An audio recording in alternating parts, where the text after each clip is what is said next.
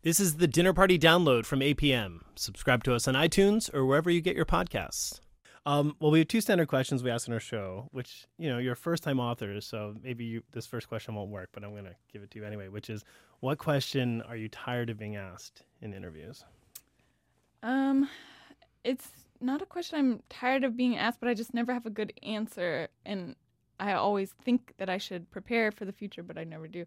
They're just like, what what books do you love? Who are your favorite authors? For Mhm. some reason, being asked that question on the spot, I can never think of any book I've ever read. Yeah. Suddenly, I've never read a book ever in Uh, my You're like life. green eggs and hams. yeah, amazing. I'm like desperately looking around the studio. There's nothing in here. except your book. Yeah, oh, the girls. um, okay, our second question is uh, tell us something we don't know. And this can be something about yourself you haven't shared in interviews, or it can just be an interesting fact about the world. Wow, well, I definitely don't have an interesting fact about the world. We could take that off You the don't? table right now. Okay.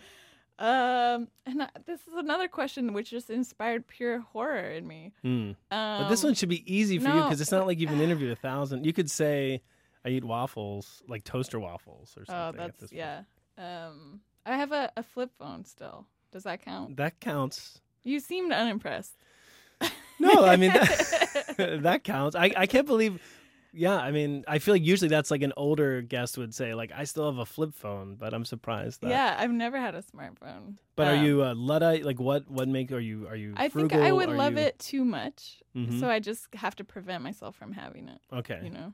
When you so this bu- it's almost 400 pages. I read this yesterday. Okay. It took a lot of work, is what I'm saying. Good, yeah, I'm gonna bring this thank back to you. the flip phone. How do you concentrate this long? Well, I mean, not having a flip phone is Yeah. helpful. Well, that's Or- what I was gonna say. Do you, are you Er, having the a type- sort flip of phone person and who not- who would be distracted, but you obviously have some Yeah. sort of self discipline that you haven't bought a smartphone? Yeah, and when I was writing the book, I didn't have internet uh, in my house, but then I got it, and now I'm just a monster like everyone. Internet else. monster. yeah. um, how, I'm like Netflix. Have you guys heard of Netflix? how And I was did you like, wait? How did you "Yeah." not have the internet when you were writing? So when you were making your so did you just do all your research by reading these books and the, just digesting the information in your brain? And, Um, I'd read a lot of books even before I thought I would ever write a Yeah. book like this, just because I love that that time period and that kind of stuff. Um, and then I sort of reread them again right before I wrote it, and then didn't refer to them as I was writing because I Mhm. didn't want to want to be too hew too closely. so you to the didn't have to do story. any internet research. I guess. Um, I mean, I would go to the library and sort Okay. of do my research there. I love this. So Northern California where it invented the smartphone.